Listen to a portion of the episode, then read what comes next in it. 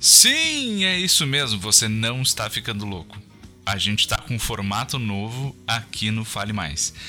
Hoje, diferentemente das outras vezes, a gente vai começar com alguns recados, disclaimers, avisos e agradecimentos. Dessa vez, a gente começou aqui a nossa série Deviantes. O que, que é? Nessa série, a gente vai ter convidados que a gente vai classificar aqui como deviantes, ou seja, pessoas que fogem um pouco por alguma razão nas suas vidas do curso normal ou das curvas normais aí da nossa vida. E quando a gente está falando de normal, a gente quer dizer bem o, o, sentido estatístico de normal, né? Aquelas pessoas que estão um pouquinho fora do que se esperaria dessas pessoas.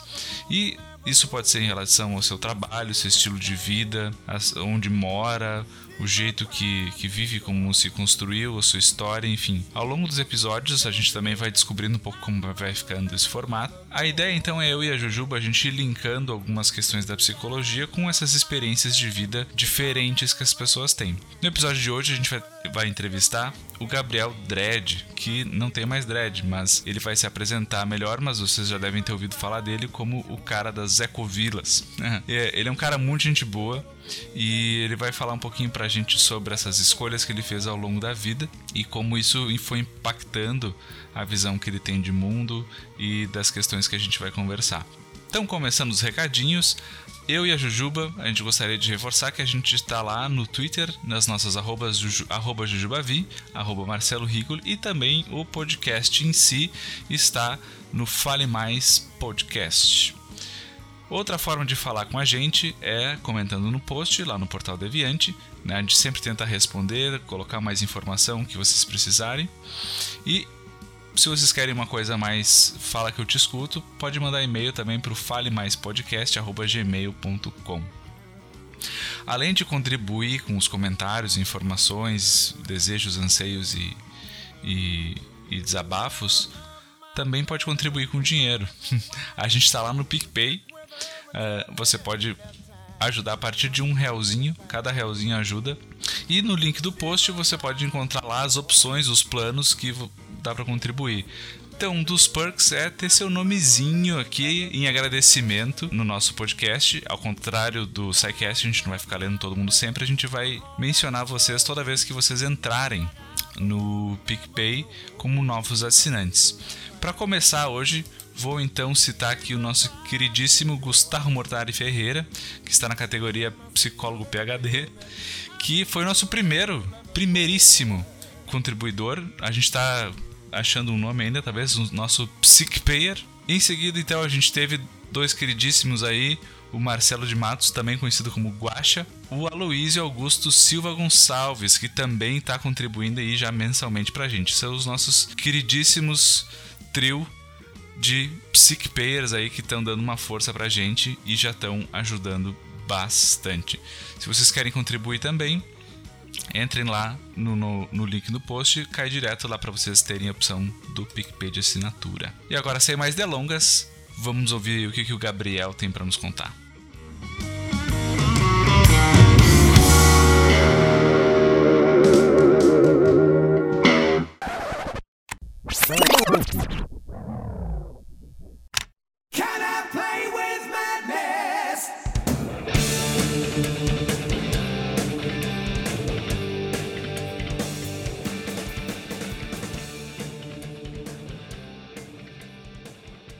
Bem-vindos todo mundo aí. Yeah. A gente, acho que em primeiro lugar, a gente quer agradecer o Gabriel por ter topado, né? Acho que não é, não é todo mundo que topa conversar assim com um psicólogo, né? Acho que não é fácil.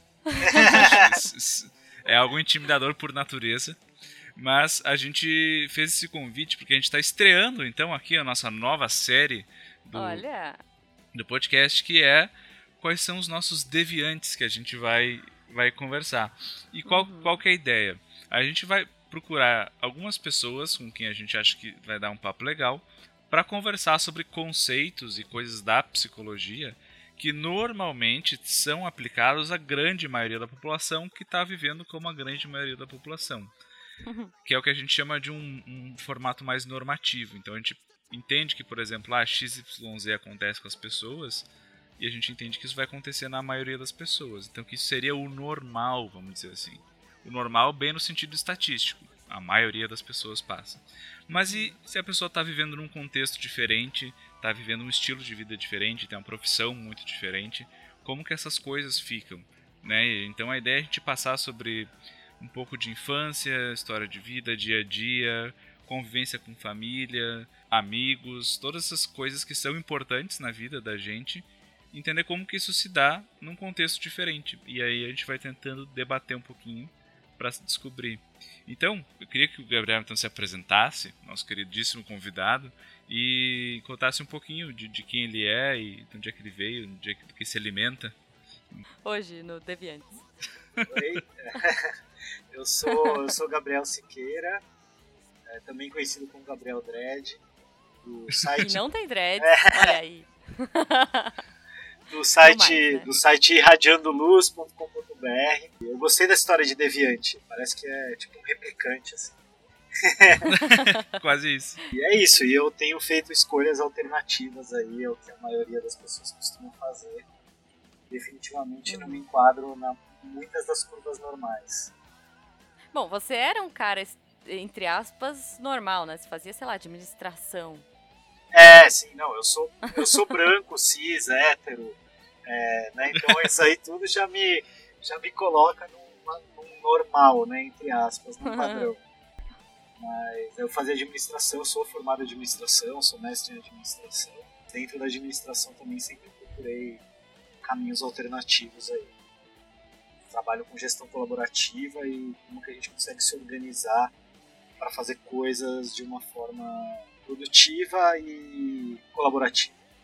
E por onde esses caminhos foram te levando, por exemplo, onde tu tá hoje, onde como tu vê que essas decisões fizeram tu chegar aí? Nossa, cara, é, foram várias decisões. Difícil pensar, sei lá, onde começaram essas decisões diferentes. Uhum. Mas é, eu acho que a decisão de fazer administração já foi de alguma forma algo meio louco pra mim, porque.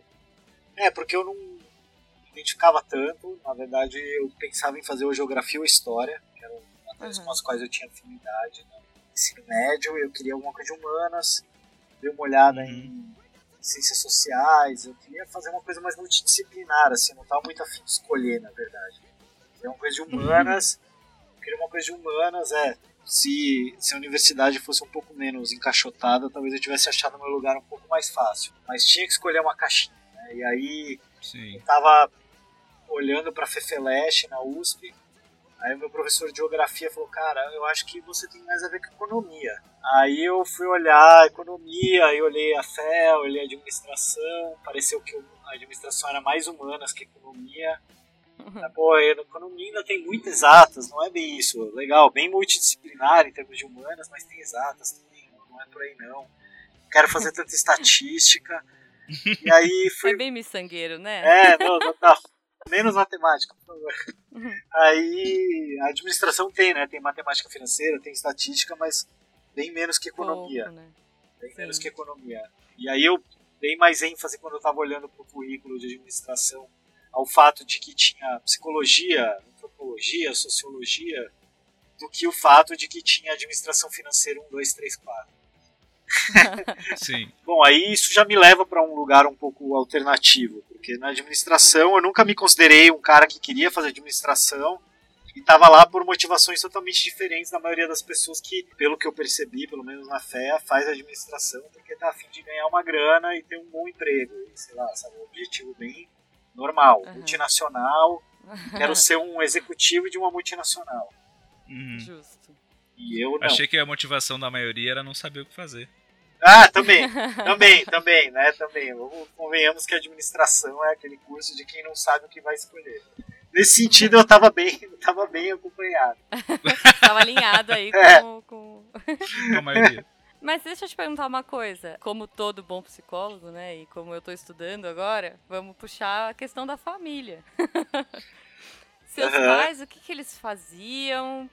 Qual que era a sua vibe? Porque você falou que não era muito ganhar ter, ter grana e tal. E você morava em São Paulo, um lugar extremamente é, pensado cara, você vai, faz faculdade, faz uma, pelo menos, alguns idiomas, né? São Paulo tem toda essa coisa de não parar, essa correria.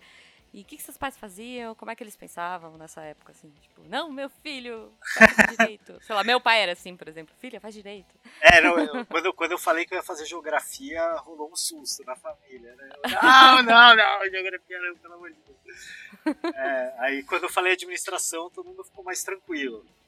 Ah, é, ok. É, deu, deu, uma, deu uma tranquilizada geral. A, é, a minha mãe, ela é bancária, ela se aposentou bancária. Uhum. E só que ela estava terminando história. Então ela também não estava com muita moral. Ela, ela começou a fazer, ela começou a fazer história é, antes de eu nascer. Aí eu cheguei, a vida trouxe muitas dificuldades.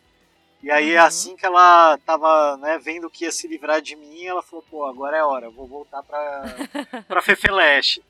Isso era até um desestímulo para mim, né? Eu não queria ser colega da minha mãe. Então tinha isso, né? Minha mãe não tava com muita moral porque tava fazendo história, mas se aposentou uhum. como bancária, né? Então um lado mais pragmático aí se garantiu bem. Com a Sim. história não teria é, tido um, uma vida tão, tão fácil, talvez. Não teria sido fácil, mas uhum. enfim, né? Deu para fazer uma carreira, uma aposentadoria.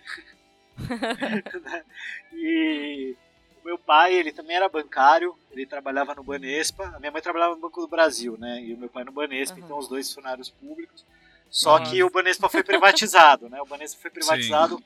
Meu pai, ele, ele tem mestrado em comunicação e sempre trabalhou com programação, com uma área mais de tecnologia. O Banespa já estava ameaçando de, de ser privatizado e tal. E começou a preparar o currículo dele e fez, começou a trabalhar com a ONU e com a União Europeia é, prestando umas consultorias, e até hoje ele faz isso, ele tem morado em vários lugares muito loucos. Então, uhum. assim, o primeiro trabalho que meu pai pegou fora do Brasil, que eu me lembro, foi para a Itália e foi um pouco antes de eu prestar vestibular. Então, meio que ninguém na família tava com muita moral também para vir me dar muita. Porque tava todo mundo fazendo coisa doida, né? Na hora. Entendi. Sim. Então foi um bom momento, um bom momento para fazer escolhas doidas. Não convencionais, né? Vamos colocar assim, né? Sim, sim. Tipo, né, o meu pai, apesar de ter privatizado e tal, eu, muita gente continuou no banco, né? Ele poderia ter continuado com o Santander e tal. Uhum. Mas quis sair fora, então também acho que já não foi uma escolha muito convencional. E aí também teve o fato de que por conta desse trabalho é, e da aposentadoria da minha mãe, eles foram morar na Itália e eu fiquei sozinho. Eu sou de São Paulo e aí de repente eu estava sozinho na minha cidade natal, na casa dos meus pais. Quantos anos você tinha aí, mais ou menos? Ah, 20, 19. É, uhum. Uhum. No primeiro momento eu não tava com muita pressa de sair de São Paulo, não, sabe? Tava tudo bem, tava, tava de boa, né? Não precisei nem sair da cidade para morar sozinho apesar de que, assim, né, tive várias responsabilidades pelo fato dos meus pais terem saído, eu fiquei meio como responsável da casa. Uhum. E sempre trabalhei. Você é filho né? único? Sou filho, mais ou menos. Aquele momento eu era filho único, agora não sou mais. Eu tenho um irmão de 15 anos. Tá. Mas eu já sou velho, né? Eu tinha, tinha saído de casa quando ele chegou. ok. É, enfim, eles já estavam pouco nessas escolhas não convencionais, mas ao mesmo tempo eu também estava tendo que encarar algumas grandes responsabilidades. Enfim, né? Então eu já estava nesse contexto não muito convencional. E parte disso eu fiquei responsável pela casa, né? Meus pais saíram, uhum. eu tive que cuidar da casa uhum. toda, das contas que tinham para pagar e tal. Eles mandavam grana, mas ainda assim eu tinha que organizar tudo isso. Eu nunca tinha me responsabilizado uhum. pela casa, de repente era só eu. Primeiro estágio de administração foi pagar os boletos é. da casa.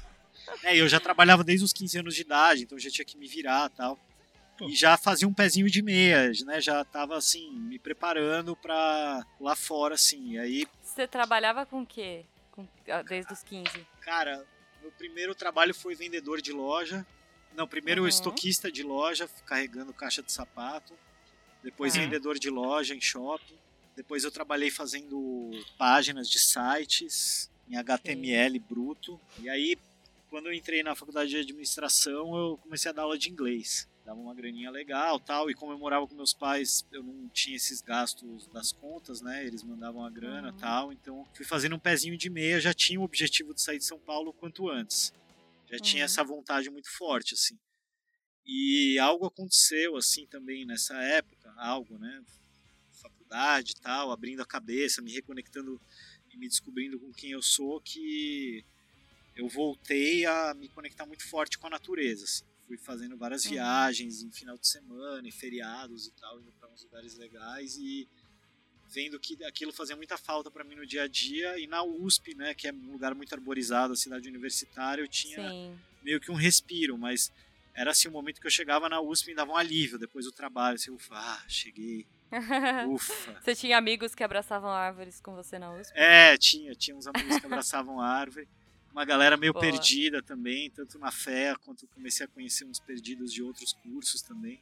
Mas uma vantagem de estar na fé e não ser muito convencional é que você se destaca, são poucos, né? Então tem a vantagem e a desvantagem. A desvantagem é que os professores já olham torto do dia zero, mas, mas a vantagem é que os colegas já te encontram rápido, né? Então aqueles os malucos de todos os anos já logo percebem quando chega um cara novo que é alternativo. Né? Promissor, né? promissor. É, é. Então eu tive um grupo de amigos muito legal na fé, assim, que é, foi um grupo que me apoiou muito nesses processos de investigação, de um mundo alternativo também. A gente conseguiu ir para um congresso de contabilidade que ia ter em Brasília e sequestrar o ônibus para Chapada dos Veadeiros, sabe?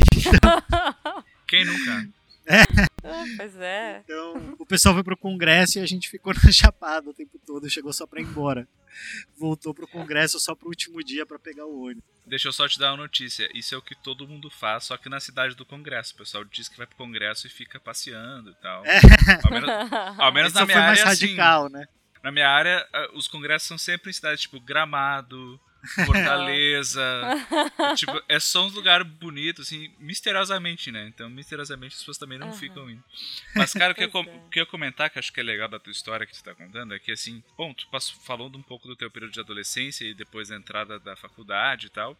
E esse anseio por buscar uma coisa diferente, por buscar um estilo de vida diferente, por buscar meios diferentes de chegar nisso que acho que uh, uh, um pouco até faz parte do nosso processo de, de, de, de se conhecer e de buscar coisas, mas o, o, que eu acho que é legal é que tu foi realmente a fundo. Você foi assim, bom, ok, eu, eu não estou feliz com o que eu estou vivendo ou com a que a realidade me apresenta e que, que meios eu tenho para chegar em algo diferente, né? E aí tu foi direcionando toda a tua formação, tuas coisas nesse sentido. Porque eu lembro de ter visto em algum lugar que até teu mestrado já foi direcionando para isso, né? Isso, com certeza. Não, meu mestrado eu já fiz a, a pesquisa era sobre ecovilas, né? Então, aí eu já entrei de cabeça no mundo alternativo mesmo. Quando eu entrei na, na faculdade, assim, tinha um pouco daquela coisa de que não deixa a universidade atrapalhar seus estudos, né?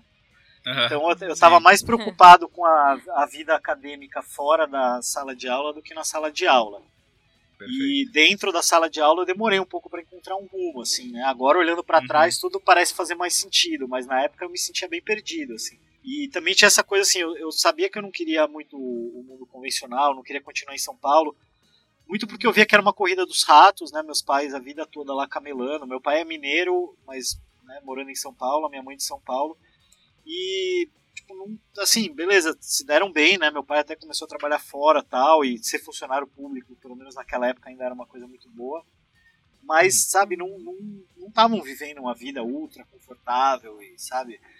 É, então Sim. eu percebi que era muito ilusório, assim. Eu tive acesso a esse mundo com o que muitas pessoas sonham em ter, né, de que, que seria uma vida confortável em São Paulo tal. Eu já sabia o que era isso e sabia que na verdade isso ainda era uma corrida dos ratos que a vida uhum. em São Paulo era muito cara, que na verdade você acaba se metendo em umas armadilhas. Eu via que eu pessoalmente não tinha nenhuma perspectiva de sobreviver em São Paulo, do tipo ter grana para sei lá conseguir comprar um apartamento, sabe?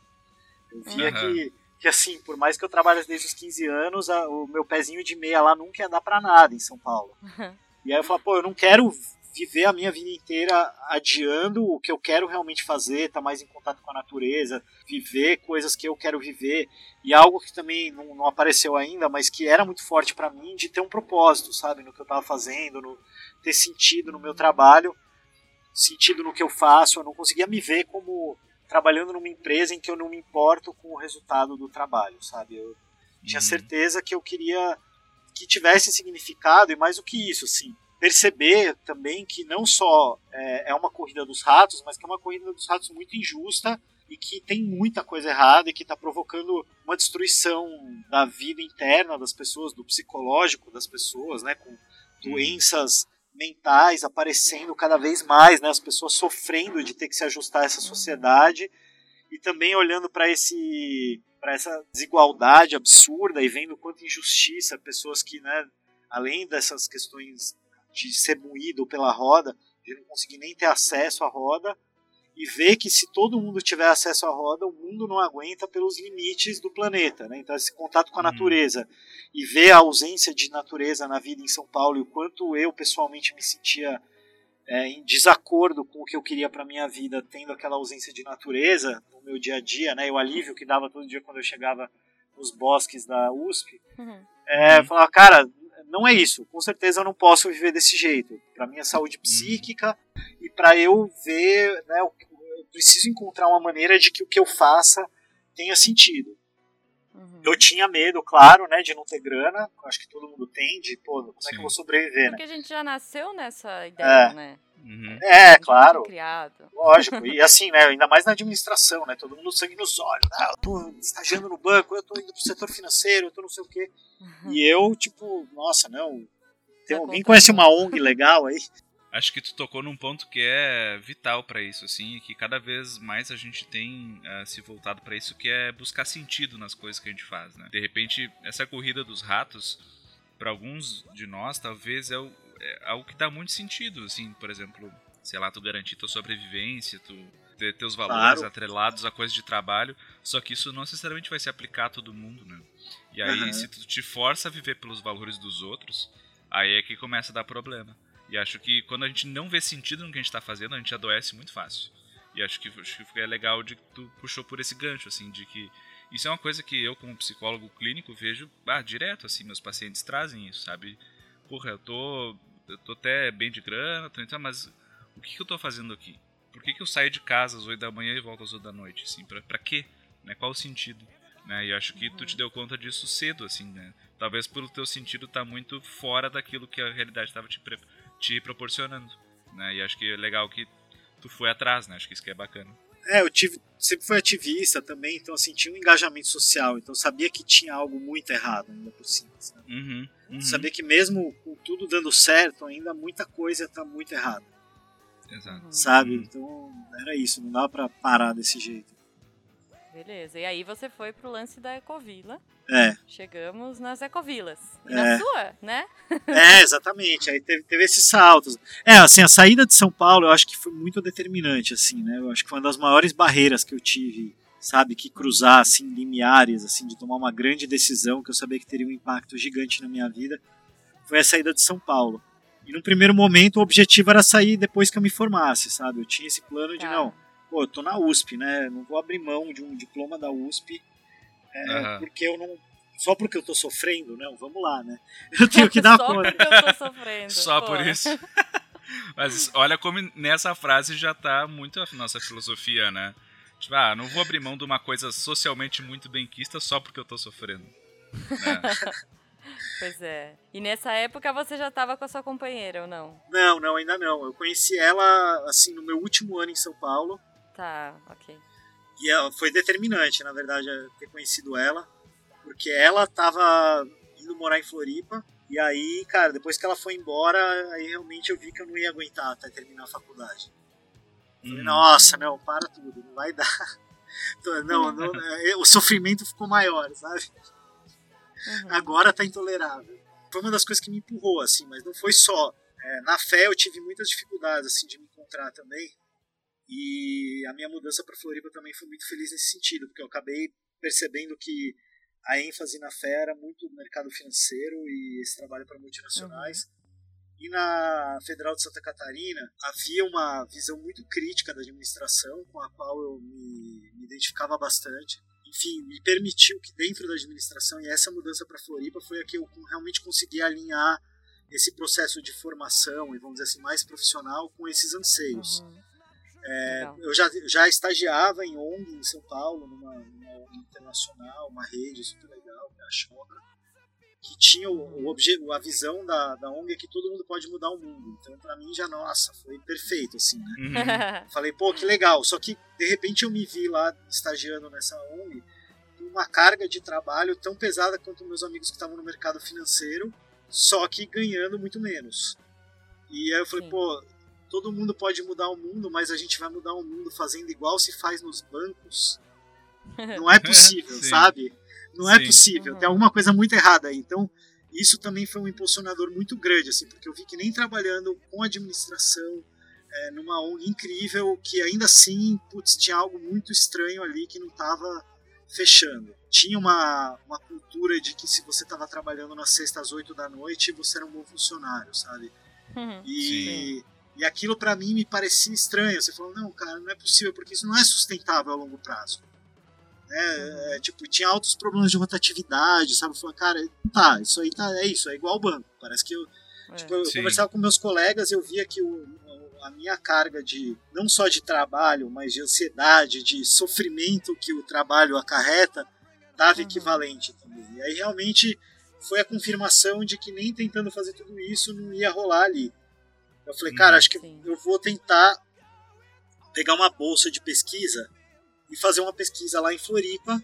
Aí eu já vou uhum. lá para perto da, da, da Renata e dou uma investigada lá se tem campo de trabalho e quem sabe faculdade e tal, dou uma trancada na faculdade. Antes uhum. disso eu até experimentei outros cursos, mas eu vi que pô, o meu problema era muito maior do que qual era o meu curso, sabe? A minha insatisfação não era não era só com a administração financeira, era muito maior, era com a universidade, com, com a forma como é, era um desperdício aquilo. A gente está lá com tanta gente que pô, passou vestibular, né? Entrar na USP não é fácil, gente muito inteligente que tinha muita coisa uhum. e que chegava lá, não, era todo mundo burro, ficar quieto aí porque o professor agora vai trazer a luz. Tipo, eu achava, eu achava uhum. que a eu achava que a faculdade ia ser diferente da escola, sabe? Para melhor. E uhum. eu vi que era a mesma coisa. É. A fé ainda era um coleginho, assim, tinha uma mentalidade muito de colégio americano, quase, assim. Falei, não, cara, não é, tá tudo errado, não é. Mas aí eu fui ver a Fefeleste e tal, e também não era muito melhor, e havia muito desestímulo. E uma coisa que me atraiu muito quando eu fui para Floripa e conheci a UFS, que eu peguei umas matérias de ouvinte lá, então assim, eu fiz uma, eu falei, eu tava, eu sentia que era uma mudança muito radical sair de São Paulo também. Então eu falei, vamos trancar o curso, vou fazer umas matérias como aluno externo na, na UFSC e começar a conhecer aqui os professores e, né, quem sabe eu me adapto. Vou ficar seis meses a um ano. Floripa. Uhum. E aí, cara, as coisas fluíram de tal forma que no final desse ano eu já estava prestando vestibular para administração. administração de É, não, na UFSC, é, não, com certeza, porque aí o objetivo também já era meio, pô, já fiz quase três anos, aí eu não vou mais começar do zero um curso, sabe? Eu já uhum. percebi que mesmo a UFSC, que tinha uma coisa assim, é, que eu senti muito diferente da, da USP, o engajamento dos alunos de não estarem muito acomodados. Na USP, quando era um uhum. professor picareta, todo mundo falava assim: nossa, graças a Deus, essa aqui é um passo a mais para o meu diploma. E na, e na UFSC, e na UFSC, quando o professor não aparecia, a galera ia marchando até a diretoria reclamar. Uhum. Eu falei, pô, ótimo, sabe? A galera aqui está muito mais viva na aula tanto está certo que também na UFSC eu fazia de manhã e na USP à noite. Então é muito diferente também você pegar uma é, galera que já está batalhando, trabalhando tal. Era um pessoal que realmente estava na pegada de pegar o diploma. Mas eu, eu gostei muito dessa pegada das pessoas mais interessadas, engajadas. Né? Então, fale o que quiser, mas na minha visão, a administração na, na Universidade Federal de Santa Catarina foi incrível. É. É, e tinha uma linha de pesquisa super é, crítica sabe? Que era o que eu buscava, na verdade, que na administração em São Paulo eu nunca tinha encontrado. Então teve alguns acasos que me levaram também a encontrar uma coisa que eu nem sabia que existia quando eu estava em São Paulo, na USP ainda. Que é uma, uma outra escola. Eu falava, tá, tudo bem, isso aqui é o mainstream da administração, mas cadê o resto? E não tinha resto na USP, sabe? E na UFSC, pelo menos, tinha um ou outro professor que fazem uma crítica do que é essa administração mainstream. E isso já me, opa, me deu alguns caminhos lá dentro também, de autogestão, de uma gestão colaborativa. Eu falei, ok, aqui faz sentido também eu fazer administração. Legal. Então é, teve legal. muito disso.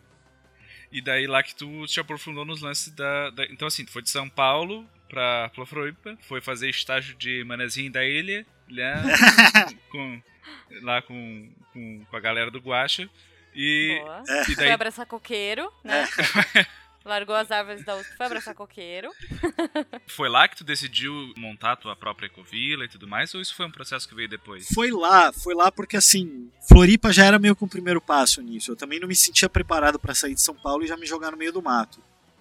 Uhum. Tinha várias questões ali que eu não, não me sentia pronto, sabe? Então, Floripa era um estágio. Eu não achava que Floripa era o lugar onde eu ia morar o resto da minha vida, mas era uma preparação. E lá eu já morei em áreas mais rurais, já, aí eu fiz umas vivências de permacultura e comecei a conhecer uma ecovila. É, nessa vivência de permacultura teve uma visão super crítica, o pessoal já até já falava em egovilas. Então mesmo entrando nesse Egovilas? é, que é, um, que é, um, é meio uma distorção, né? Ao invés de ser um projeto coletivo, acaba que a liderança ou o dono da terra é, acabam Uhum. controlando o processo e aí não funciona tão legal. Saquei. Então, logo de cara, assim, eu já tive acesso, logo que eu cheguei em Floripa, já abri um mundo, assim. Quando E eu fiz aos esse- pontos negativos também já. Também, também, já tá mais atento, assim, Foi né? Sab-. E saber que, assim, ok, viver em Floripa é é melhor do que viver em São Paulo, mas essa história de ecovila não é uma solução para todos os meus problemas. Uhum. né? Eu acho que isso também foi muito importante, assim, esse processo que eu falei de sair de São Paulo para Floripa, assim, foi me acompanhando até eu de repente estar numa ecovila, sabe? De ir pouco a Uhum. pouco e com cuidado e e assim, mui- muita gente se desespera e acaba saindo do sistema, sei lá, joga tudo pro alto, de uma forma meio doida, inconsequente, assim, e Uhum. depois também se queima no outro lado e volta correndo, porque, nossa, não, não dá, não dá, todo mundo é hippie Sim, demais, ou sim. ou ah, tinha lá um cara na Ecovila que controlava todo mundo. Falei, não, tudo bem, eu sei que o ser humano tem os seus problemas em todos os lugares, né? Não é porque eu Uhum. saí de São Paulo, de Floripa, de uma cidade grande, que eu vou chegar num lugar que todas as pessoas são iluminadas e colaborativas e Sim. né? Então, assim, é, foi bom ter essa, essa medida também de que, no fim, eu estou lidando com pessoas que foram criadas no mesmo mundo que eu. Né? Então, Sim. que eu vou encarar, é, não importa onde eu vá, questões, tal, se não iguais, análogas, semelhantes, sabe? Então, quando eu fiz a minha pesquisa em Ecovilas, eu vi muita gente que era workaholic, sabe? Que estava Uhum. estressadaça, que não, que, não, que não separava a vida do trabalho, então tipo, se matava e aí de repente tinha problemas de saúde sérios e aí tinha que Uhum. parar tudo, sabe? Então vi coisas que a gente vê na nossa sociedade padrão aí vi acontecendo também lá. Então é, percebi que não é isso, né? Não é o paraíso que continua sendo criado por humanos imperfeitos e com seus traumas, com seus padrões que foram adquiridos numa escola convencional como né, essa que- da qual eu estava fugindo, É, né? Era Então- só uma repetição de padrão num cenário diferente, né? Exatamente. Havia uma vontade, né? E isso já faz muita coisa. Então, é, apesar de existir isso também, eu encontrei muitos caminhos que me deixaram super encorajado, né? Então, nesse processo com uma visão crítica, ao mesmo tempo eu fui vendo que dentro do que é real e do que é possível e negociável e politicamente é, viável de, de ser acordado entre grupos de pessoas que pensam diferente, eu fui vendo que havia luz no fim do túnel, Uhum. sabe? Que não era só não era só a reprodução dos velhos padrões, que havia sim várias coisas novas surgindo, inclusive na administração. E foi aí que me deu meio esse insight. Eu participei de um coletivo em Floripa, que não, o objetivo não era criar uma ecovila, mas que era um coletivo que co-criou um espetáculo musical de uma forma totalmente horizontal. Eram todos amadores e a Uhum. gente meio que fez todo um trabalho é, coletivo mesmo, sabe? construindo juntos e descobrindo e, e, era uma forma totalmente não estruturada, intuitiva e foi aí que eu comecei a perceber mesmo essa história dos padrões se repetindo, né, da liderança se cristalizarem mesmo a gente não querendo e sabe vários dilemas quando a gente tenta sair desse mainstream, por exemplo, da administração que é a minha área, né? Como que a gente consegue uhum. se coordenar é, e tomar decisões que não seja um toma a decisão e os outros obedecem, que todo mundo se escute, mas que a gente não fique semanas e semanas conversando sem conseguir tomar uma decisão e que a partir do momento que a decisão seja tomada, que aquilo realmente aconteça, sabe?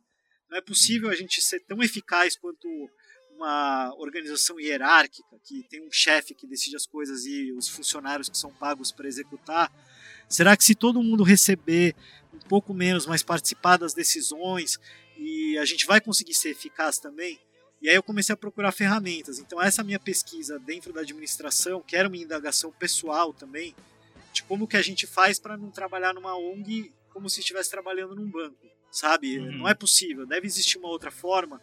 E que eu sabia que não era com tobogãs do Google e, e mesas de sinuca também, sabe? Sim. Eu sabia que era outra história, assim, era muito mais na essência do que na forma. Então, é, eu tive a oportunidade de, já no TCC, fazer a pesquisa de conclusão do curso sobre esse coletivo. e sobre como era a tomada de decisão, a autogestão desse grupo. E aí no mestrado eu falei, pô, eu quero dar um salto maior, porque no meu grupo eu já sabia as limitações.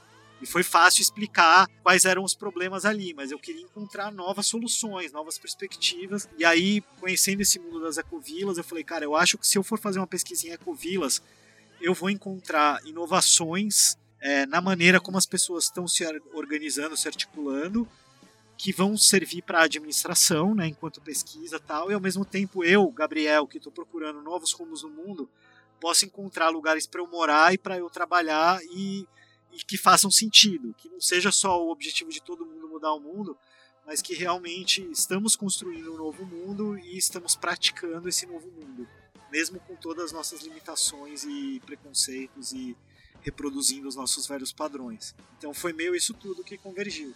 Não, muito legal. Eu acho que eu até tava, enquanto tava falando, tava pensando aqui quanto deve ser difícil fazer essa transição de um modelo para o outro, né?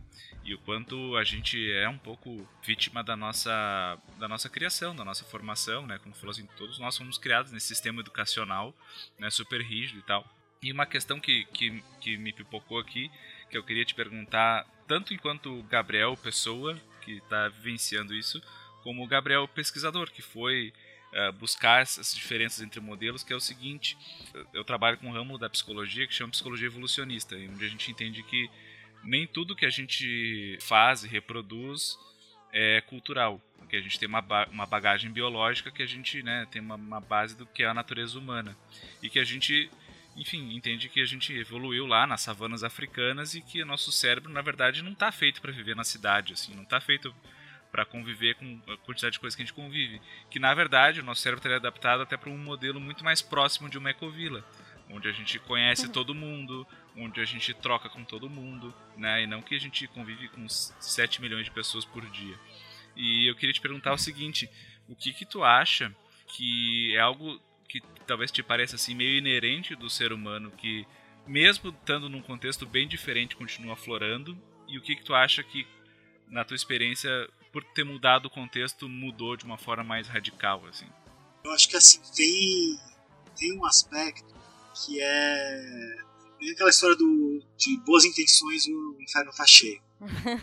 sabe? É, tem uma coisa assim, sei lá, meio padrões inconscientes, né, que, que é muito difícil se, se desvencilhar disso. Então, sem perceber, a gente acaba reproduzindo a maneira de fazer as coisas que foi que a gente aprendeu consciente ou inconscientemente. Uhum. Então, isso eu acho que é muito difícil, sabe? Quebrar esses padrões internos, que são os não conscientes mesmo. Esses são muito difíceis. Uhum. Tipo, sentar numa reunião e aí, pô, eu vou aqui prestar atenção no que, que eu vou falar e como eu vou falar, porque eu quero criar algo junto com essas pessoas, é mais fácil do que depois a gente tá realizando algo juntos, executando, e aí eu tô mal-humorado porque eu, não tô, porque eu tô com fome e meio cansado de fazer aquilo que eu tô fazendo, e aí eu vejo o cara aqui do meu lado fazendo o que eu considero uma besteira absoluta e eu não chegar e não dar uma patadona nele, sem perceber que eu tô dando essa patada, sabe? Uhum. Porque, porque eu tô com fome, porque, né, então essas coisas mais primais continuam acontecendo, então só que o que eu acho que a gente tem de vantagem né, com o Vila é, é essa coisa que você falou, né? De ter um, um ambiente muito mais é, controlado, sei lá, mais humano, né, numa escala humana de uhum. relacionamento. E esses relacionamentos aprofundam muito. Muito mais do que os, os relacionamentos que a gente tem na cidade, normalmente. Porque você mora e você trabalha e você tem um projeto de vida e um projeto profissional e de futuro e a vida da sua família misturada com, com a sua vida, com a vida das outras famílias e um objetivo comum. Então, é, você convive durante o tempo todo, sabe? Se você tem uma treta enquanto você está fazendo um trabalho com uma pessoa ali, depois você vai dar uma desbaratinada, você vai encontrar uns amigos para tomar uma cerveja, mas os amigos são aqueles que estavam ali antes, sabe? Não são outros. Então você não consegue realmente escapar das questões. Sim, então acaba que as relações meio que por falta de opção mesmo, você tem que dar uma aprofundada. E aí várias ecovilas desenvolveram maneiras a gente lidar com isso também para não ser um desgaste, né, para não ser só atrito. Então tem uhum. ecovilas que desenvolveram espaços para a gente se conhecer melhor, por exemplo. Tem uma ferramenta que eu acho muito legal, cara, que tem muito a ver com isso, que chama Fórum. E o objetivo dela é usar o grupo e se usar com autoconhecimento. O objetivo do fórum é o grupo te conhecer melhor e você se conhecer melhor pela visão do grupo também. Então Bacana. você se coloca no centro da roda e mostra alguma coisa pro grupo, que o grupo- que você quer que o grupo veja, e o grupo vai te espelhar, vai te dar feedback sobre aquilo que você trouxe. Não pessoal, não tipo é, retrucando, mas realmente um feedback. Ó, eu vi você desse jeito. Então você Uhum. consegue ver como as pessoas te enxergam melhor e as pessoas começam a ver coisas de você que você está querendo mostrar num espaço ali, sabe? Isso aprofunda muito a relação, aumenta a confiança.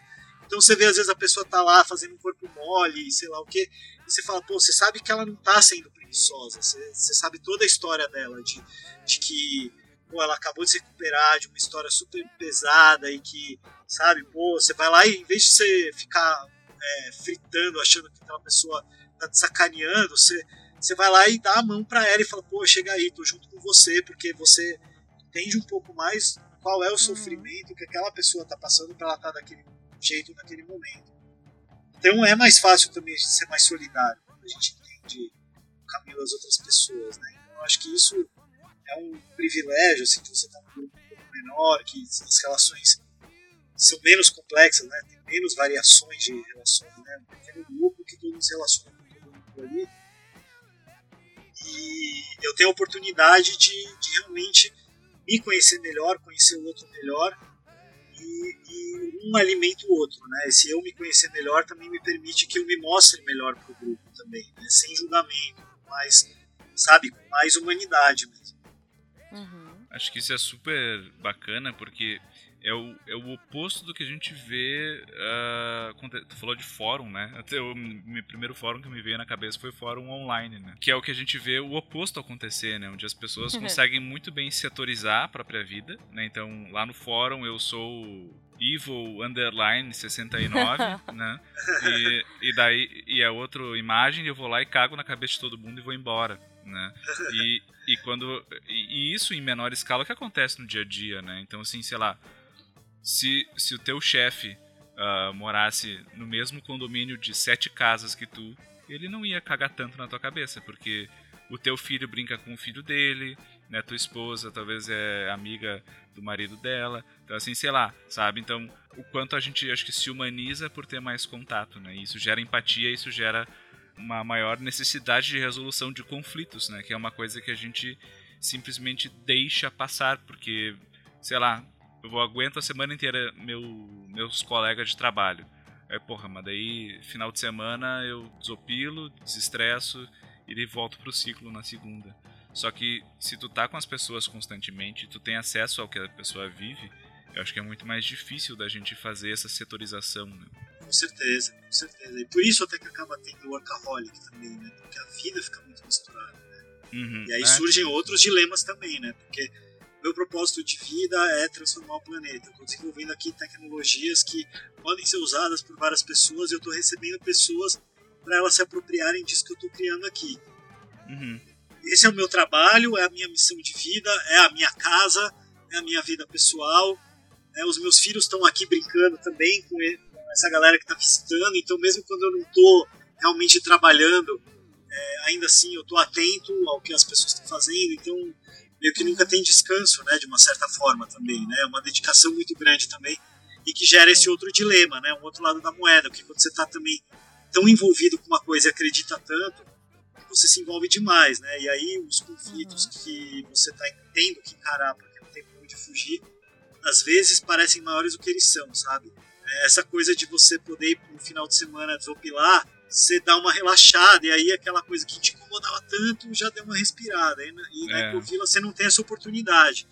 Então, às vezes, uma coisa que era uma questão pequena, na verdade, que poderia se resolver facilmente, acarreta um transtorno interno muito maior. Você fica muito mais estressado, ou preocupado, angustiado, Uhum. por porque é mais intenso também, né? Você não tem meio pra onde fugir, sabe? E, É. e quando eu fiz a minha pesquisa, eu observei muito isso, assim, que eu comecei a perguntar para as pessoas coisas, né? Isso não, não é só da minha vivência, na pesquisa também. Começar a fazer umas perguntas, e aí é, coisas iam acontecendo na Ecovila, e de repente tá todo mundo ansioso para me contar o que aconteceu agora, e não sei o quê, e, sabe? Tava todo mundo, nossa, você não sabe o que aconteceu agora, fulano fez isso, esse clã fez aquilo. E assim, hum. parecia que não parecia de, não parava de acontecer coisa. Você falou, gente, calma, pô, vim pra Ecovila pra, vim pra Ecovila pra relaxar, vocês não param quietos, sabe? Tipo, vamos Sim. na praia, galera, sabe? Tipo, relaxa, assim. Porque você fica muito circunscrito aquele meio social também, então aquilo ganha uma proporção maior na sua vida também, sabe? Então, tem esse outro lado também de, nossa, preciso dar uma balanceada nisso, né? Isso para ver que assim, não são tudo, nem tudo são flores, né? A gente consegue superar algumas coisas, mas isso também acaba acarretando outras coisas que também geram algum tipo de, sei lá, de dificuldade mesmo, né? De lidar com a vida e com a gente mesmo. Então, né? a verdade é que eu acho que os meus problemas só se intensificaram nesse caminho todo, sabe? Porque eu fui tendo mais consciência de quem eu sou e de quanto eu sou um problema também para os outros às vezes. E aí isso também me causa certas angústias, assim, de nossa, cara, caraca, a galera já sabe que eu vou encher o saco por causa disso aqui, sabe? Tipo, uh -huh, uh -huh. não preciso nem abrir a boca, só de acontecer, todo mundo já sabe que é isso, sabe? Tipo, é, e as relações humanas, elas são complexas, né? Independente da dimensão que elas tomam. E uma coisa que eu fiquei pensando é como a gente é, é, é fruto da, da experiência que a gente tem, né? Por exemplo, eu sou psicólogo clínico. Então eu tenho meu consultório e eu tenho minha casa. E eu tenho horário de trabalho e horário de descanso. Só que isso é uma realidade muito recente na história da humanidade, né? Se a gente for olhar os caçadores-coletores, as culturas mais agrárias de subsistência, não tem esse conceito de hora de trabalhar e hora de descansar, né? Meio que tu tá sempre na sobrevivência, tu tá sempre pensando se vai ter lenha pro dia seguinte, se vai se tem comida estocada pro inverno, se o tempo todo é, é a tua vida, né? E a gente não não é tão fácil setorizar, né? E eu imagino que me parece que lá na, na, na Ecovila tem um pouco disso, assim, né? De que a tua vida é tudo é mais una, ela é mais conjunta, é menos dissociada as etapas, assim. Então acho que talvez fica difícil a gente transpor um modelo mais pós-revolução industrial por uma situação de que isso não faria muito sentido, né? Sim, eu acho que sim, mas ao mesmo tempo também não é uma regressão, sabe? Não. Porque, porque não, a maioria não. das pessoas. É porque a maioria das pessoas é, já foi criada nesse mundo, então meio que já é um, uma tentativa de negar essa história também, essa uhum. separação, sabe? Uhum. Porque essa separação é muito útil quando você vai mandar a pessoa fazer uma coisa que é completamente desagradável ou que causa um impacto super negativo ali no território, né? Hum. Melhor que ela esteja mais separada mesmo, né? Entendi. Porque se tiver tudo junto, ela vai ter mais responsabilidade, né? Se ela, se ela atravessa a cidade para ir trabalhar numa indústria que polui, ela vai se preocupar menos com o que está poluindo ali do que se fosse diretamente na água que ela está vendo, que ela está bebendo, né? Uhum. Sim, então essa dissociação, sim. ela facilita algumas coisas nesse sentido e facilita também nessa de como você falou, né? De que, pô, eu posso cagar na cabeça da pessoa aqui porque foda-se, né? Depois eu não vou mais ver ela, eu mando uhum. nela, eu mando nela, né? Então todas as minhas relações com ela vão estar permeadas por essa hierarquia, então eu não preciso lidar com uma consequência ou outra fora daqui disso aqui, né? Então me permite ser um escroto no ambiente de trabalho também, porque depois Sim. eu tenho meus amigos e lá eu sou um cara super legal. É. Mas é, é que o ambiente. Né? É, e o ambiente de trabalho me obriga, na verdade eu nem sou assim. Mas sou obrigado, né? Aí você não tem tanto essas desculpas, né? Mas ao mesmo tempo você comete cagadas também, então você também é obrigado a lidar com isso e não dá nem para dar desculpa mais, sabe? Então, tipo. Sim. Né? Mas é isso, mas, mas é um, é um pra frente também, sabe? Acho que isso que eu queria Sim. falar um pouco assim também, que nós já somos, sei lá, pós-modernos e, e, sabe, pós-revolução industrial, e a maioria das pessoas que estão nesse ambiente de ecovilas tirando algumas poucas que são comunidades tradicionais que estão fazendo transição para a ecovila direto de comunidades tradicional, a maioria é gente urbana, é gente que uhum. passou por esses processos, que está tentando se desconstruir e desconstruir a sociedade. Então acaba também trazendo muita dessa bagagem e muito de uma vontade de eu quero fazer alguma outra coisa que não seja isso aí, mas também, cara, não vou dar conta de, de voltar a uma vida de corporações de ofício, sabe? Uhum. Deixa eu fazer uma pergunta, porque você falou, né? Ah, a, a, gente já discutiu isso. Ah, a gente foi criado assim, você nasceu em São Paulo, muita gente que está em Ecovila já tem essa formação. E agora você tem uma nova geração, porque vocês têm filhos, né? A galera que mora na Ecovila também tem filhos. Eu não sei qual a idade deles, em média ali, mas qual é a visão que vocês têm deles e que eles têm desse mundo. Então, isso aí é muito interessante porque esse foi um dos grandes impulsos para a gente ter definido ir para uma ecovila, assim, e ter antecipado até um pouco esse processo. Porque às vezes a gente uhum. fica adiando, né? Isso é uma coisa bem. Ah, é um, dia, um dia eu vou fazer aquilo. É, e aí, é, o fato de que nossos filhos nasceram nos deu meio que um empurrãozinho também, porque eu não queria botar meus filhos numa escola que começasse a impor para eles todas essas coisas que eu estava tentando desconstruir em mim. Sabe, eu uhum. via, eu via que, o quanto que a universidade acabava com a motivação das pessoas de fazer pesquisa, sabe? É, pela, pela maneira como ela estava estruturada, e na escola muito mais, né? Eu, eu, tive o privilégio de estudar numa escola Montessori quando eu era menor. Uhum. O, o, ensino médio eu fiz mais. É, é, o ensino médio foi mais é, convencional, mas eu tive uma escola Montessori que já era um ensino bem diferente, que eu acho que até criou alguns fundamentos para eu conseguir ter tão cedo essa consciência toda, assim, né? De ficar me perguntando os porquês dessas coisas e dessa roda dos ratos e tal, né? Uhum. De, tipo, já que eu vou sofrer a minha vida inteira, pelo menos eu vou sofrer na natureza, num lugar gostoso e fazendo um trabalho que eu acredito, uhum. né? Cara, não queria impor para meus filhos esse peso, sabe? Aí eu não via, por exemplo, em Floripa, eu tenho uma perspectiva de oferecer para eles isso. Eu e minha companheira, minha companheira é psicóloga do desenvolvimento infantil. Olha só. Bem, bem especializada nisso. Eu até tenho, tenho meus pitacos na área aí, há tanto tempo. Está com ela há tanto tempo, né? No meu mestrado até fiz uma outra matéria em psicologia também, porque é uma coisa que me intriga também, né? Porque eu acho que isso tudo que eu estou falando, essa maneira como eu entendo a administração, e não é a maneira como muitos entendem, ela depende muito da psicologia humana também, né? Não dá para eu uhum. querer criar uma estrutura organizacional que não se encaixe dentro do que nós somos como humanos, sabe? Não dá para exigir um super-homem nietzscheano aqui para conseguir viver Sim. nessa ecovila, né? Uhum. Dentro das nossas limitações humanas. Então, esse aspecto de que nos limita também sempre fez parte do, da minha do que me intriga dessas minhas pesquisas, né? E da maneira como entendo gestão.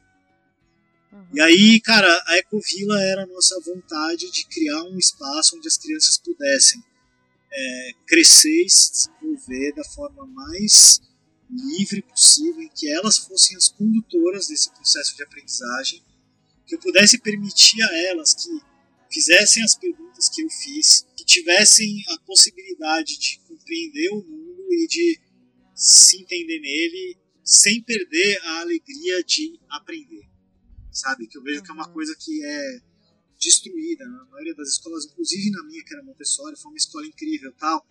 Mas, assim, eu acompanhando o desenvolvimento das crianças desde que elas nasceram, assim, cara, era incrível, é incrível você ver uma criança de 0 a 2 anos, assim, a quantidade de coisas que ela aprende, com uma uhum. facilidade, com uma vontade, e com alegria em estar tá aprendendo. Claro, tem, né, por exemplo, aprender a andar, cai um monte, né?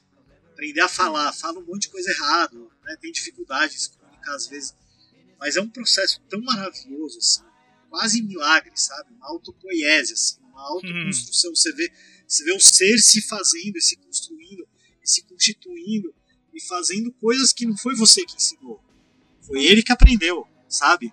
Tipo, é muita pretensão nossa achar que a gente ensina as coisas. Porque, cara, se eu quisesse impedir meus filhos de aprender a andar falar, eu não teria conseguido.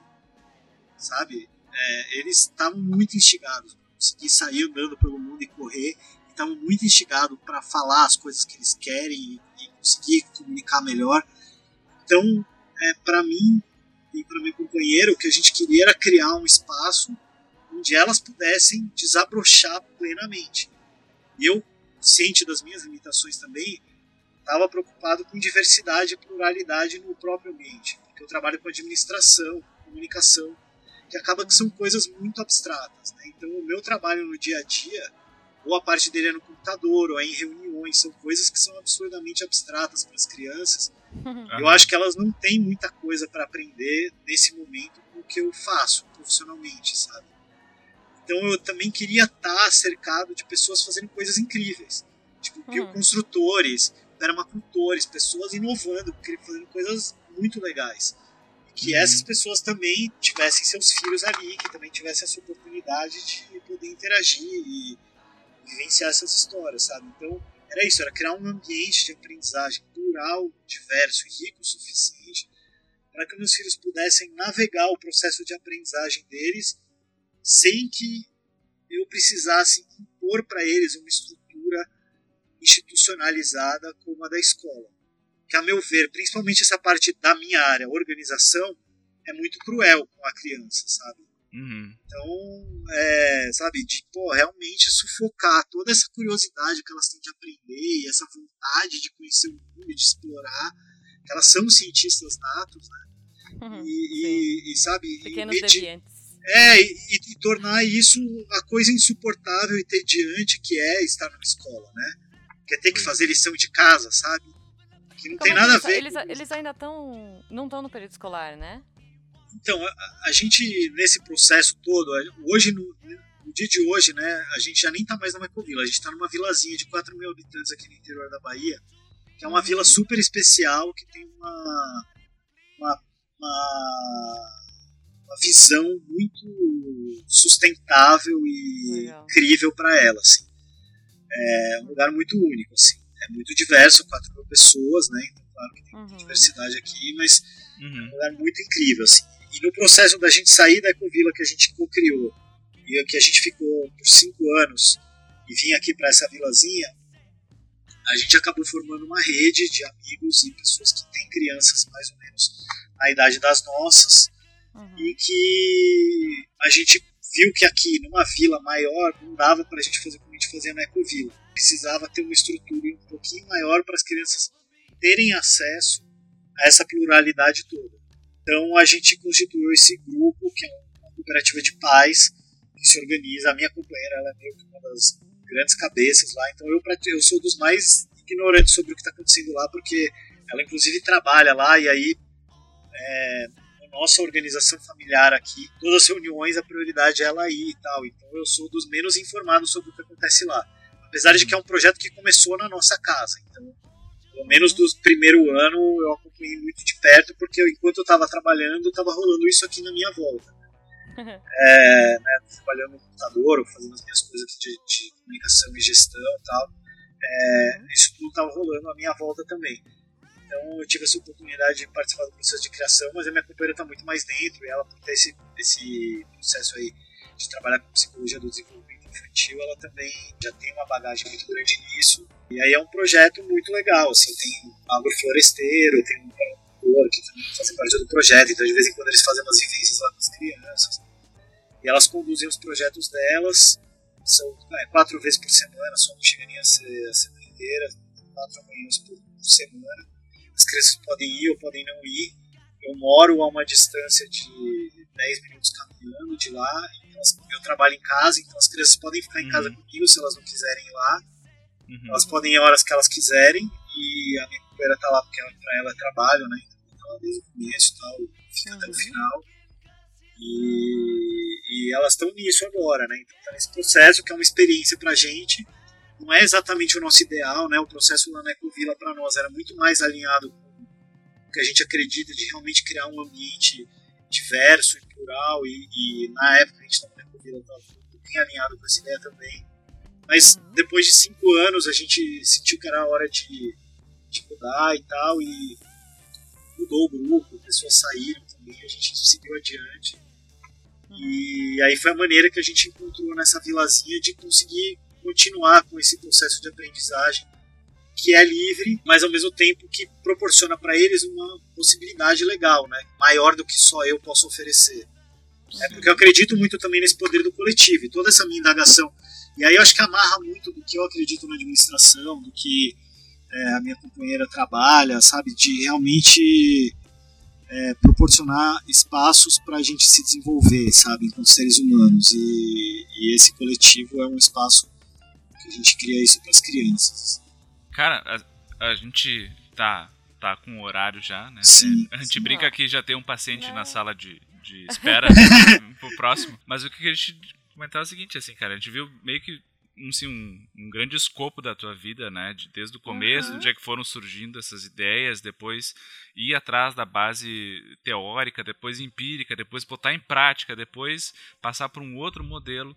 E eu queria te perguntar, assim, uh, focando até nessa questão da Ecovila, que acho que assim, talvez tenha sido o maior turning point de toda a, a história. O que que tu acha que ficou para ti, tanto no sentido assim do que que tu conseguiu alcançar, que era o que tu queria, quanto aquilo que tu acha que mudou a tua visão ao botar as coisas na prática e que talvez tu teve que rever algum conceito, alguma coisa assim? Cara, teve muita, muita coisa, mas eu acho que duas uhum. assim que são é, realmente definidoras da vida é que nada é permanente.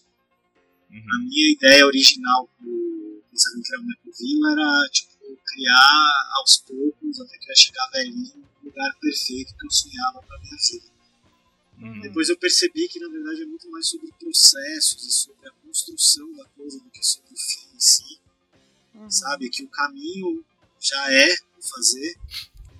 Então, ao mesmo tempo, sabe, a primeira coisa que eu percebi muito claro assim, quando eu cheguei na, na aldeia, né, que foi essa coisa que a gente criou primeiro, uhum. que a gente mais tempo, é, foi que, nossa, talvez eu não vá ficar aqui a vida inteira. Realmente foram cinco anos que foram maravilhosos. Uhum. E ao mesmo tempo isso, várias pessoas falam, pô, mas você não acha que então deu errado? Porque não deu pra você ficar lá, né? Agora você não tá mais vida. Então eu falei, não, foram tipo cinco anos mais incríveis da minha vida. Eu não escolheria outra coisa para fazer. Então, essa, esse meu entendimento do que seria um sucesso uhum. também mudou drasticamente. Já não coincidia com, com esse normal da curva normal, né? Já não era ser um executivo de uma multinacional em São Paulo uhum. há muito tempo. Mas ainda assim, sabe, eu percebi que é, sucesso não é fazer um projeto que vai durar para sempre. Nem um projeto que vai mudar o mundo. Né? Também tem um pouco esse anseio assim, de sabe, acabar com a crise climática. Sim. E assim, eu fiz a minha contribuição, mas aqui a gente é só um grupo também, tem as nossas limitações. E dentro de que era esse grupo, com essas pessoas, a gente conseguiu fazer coisas incríveis, experimentar, realizar tudo aquilo que a gente se propôs a fazer sabe? A gente tinha ideias muito ambiciosas e muito radical e foi um sucesso incrível. Então, é, sabe, desvincular essa ideia de que o sucesso é a permanência e é a definição final e é isso, é uma evolução, sabe? Você trabalha com você evolução. Uma coisa que eu percebi é que minha evolução é um processo, né? Não um patamar. Assim.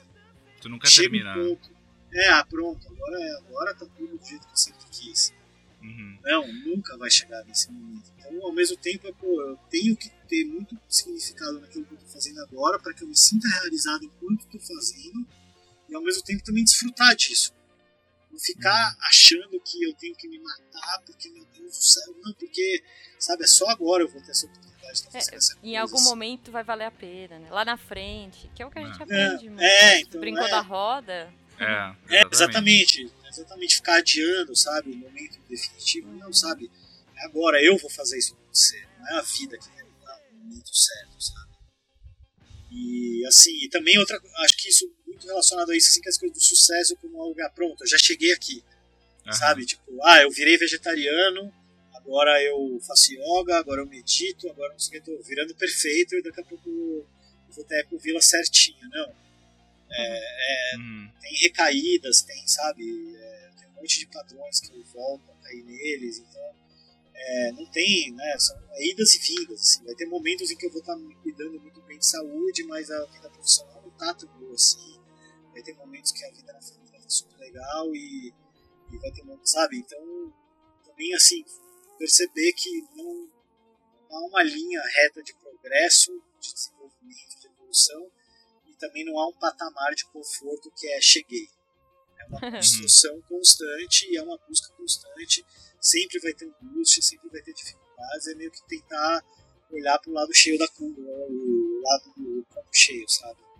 Não. Uma coisa assim, tipo, o que, que de bom eu posso tirar da experiência e como eu posso viver essa experiência da melhor forma possível. Pô, muito bom, muito legal. É sempre bom bater papo, né? é, é, sempre legal ter essas visões, assim, ter essa. A gente está em momentos muito de transição, né? Eu acho que é, esse papo que a gente está tendo aqui agora, é o papo que eu estava tendo com o Rigoli antes da gravação, assim, poxa, ele quer trocar de país, eu estou começando a fazer Libras, só que loucura, né? Atender eh, na psico em Libras, e, e, eu acho que isso é o mais bonito da vida, né? Uhum. São essas transições, são essas mudanças, e, tipo, não ter medo de mudar, né? Porque o mundo está constantemente mudando. E se a gente ficar parado com medo de perder aquilo que a gente já tem, entre muitas aspas, contra aquilo que a gente pode ganhar se a gente arriscar, que a gente pode ganhar se a gente for para outros lados, né? É, eu acho que é, é, é, uma discussão muito interessante. Eu tava, nossa, curtindo aqui. Eu fiquei até mais quietinha esse episódio porque eu amei, assim. Fiquei aqui refletindo. Espero que os ouvintes curtam também, reflitam, né, sobre isso tudo. E, enfim, comentem aqui no post, troquem ideia com a gente. Falem o que vocês acharam desse formato também, que é um, é um formato diferente. Gente, agradeço muito aí tá, pelo convite, por ter essa oportunidade aí de mostrar alguns caminhos. É, e assim, meio que, acho que ficou meio claro, mas que né, não é o meu caminho, né? Isso eu descobri vendo as uhum. vilas, assim, cada hora de um jeito e cada pessoa faz uma coisa, né? Então, você está fazendo uma inovação incrível aí, né? Com a Libras e a psicologia, né? E, é. Hum. é. então, assim, tá todo mundo inventando a sua vida o tempo todo, né? Tem isso, assim, uhum. assim, tem mais consciência desse processo. É, se apropriar, ser mais protagonista da própria vida, né? Isso, é, exato, exato. Acho que é legal. Muito bom. Gabriel, como é que as pessoas falam com você? Trocam ideia? É, dessa, então, eu também quero continuar nessa conversa, é, me incluam, me nessa, né? É, comentem no post, mas também me deem uma marcada.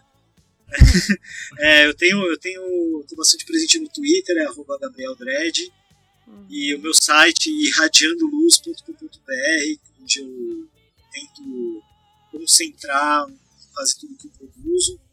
Está um pouco parado agora, que eu andei passando por várias transições aí, mas em breve vai estar uhum. mais ativo de novo.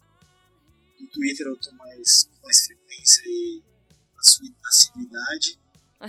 é, no Irradiando é, né? Luz, no Irradiando Luz tem alguns cursos online relacionados a ecovilas e transição de vida. Eu também dou cursos presenciais nessa linha, é, uhum. de, de né, apoiar pessoas a fazer suas transições de vida também, que tem muito a ver com isso que a gente conversou. Eu vou até Bacana. indicar as pessoas que, que trabalham comigo e que estão fazendo é, esses cursos comigo que escutem, porque né? Nos cursos nunca dá tempo de eu aprofundar tanto na minha história de vida. Né? Então, é super legal ter essa oportunidade de eu contar um pouco das minhas transições, que acho que traz muitos elementos que eu acabo trabalhando nesses cursos também, nessas vivências. não é muito curso, sabe? É até difícil chamar de curso porque não é um formatinho assim, fechado também. É muito mais.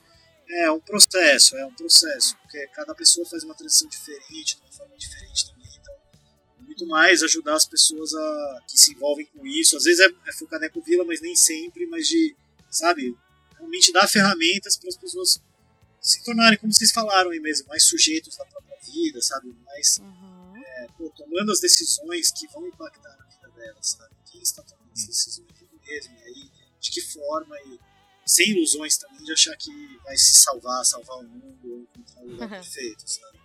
Vai Olha, ser tão cara, difícil quanto qualquer outra coisa. Pode dar o nome que tu quiser, só não coloca de Eco Coach, tá? Por é, favor. por favor. Quântico. Eco Coach quântico. Muito bom. Muito bom. Magic, magic, magic, magic.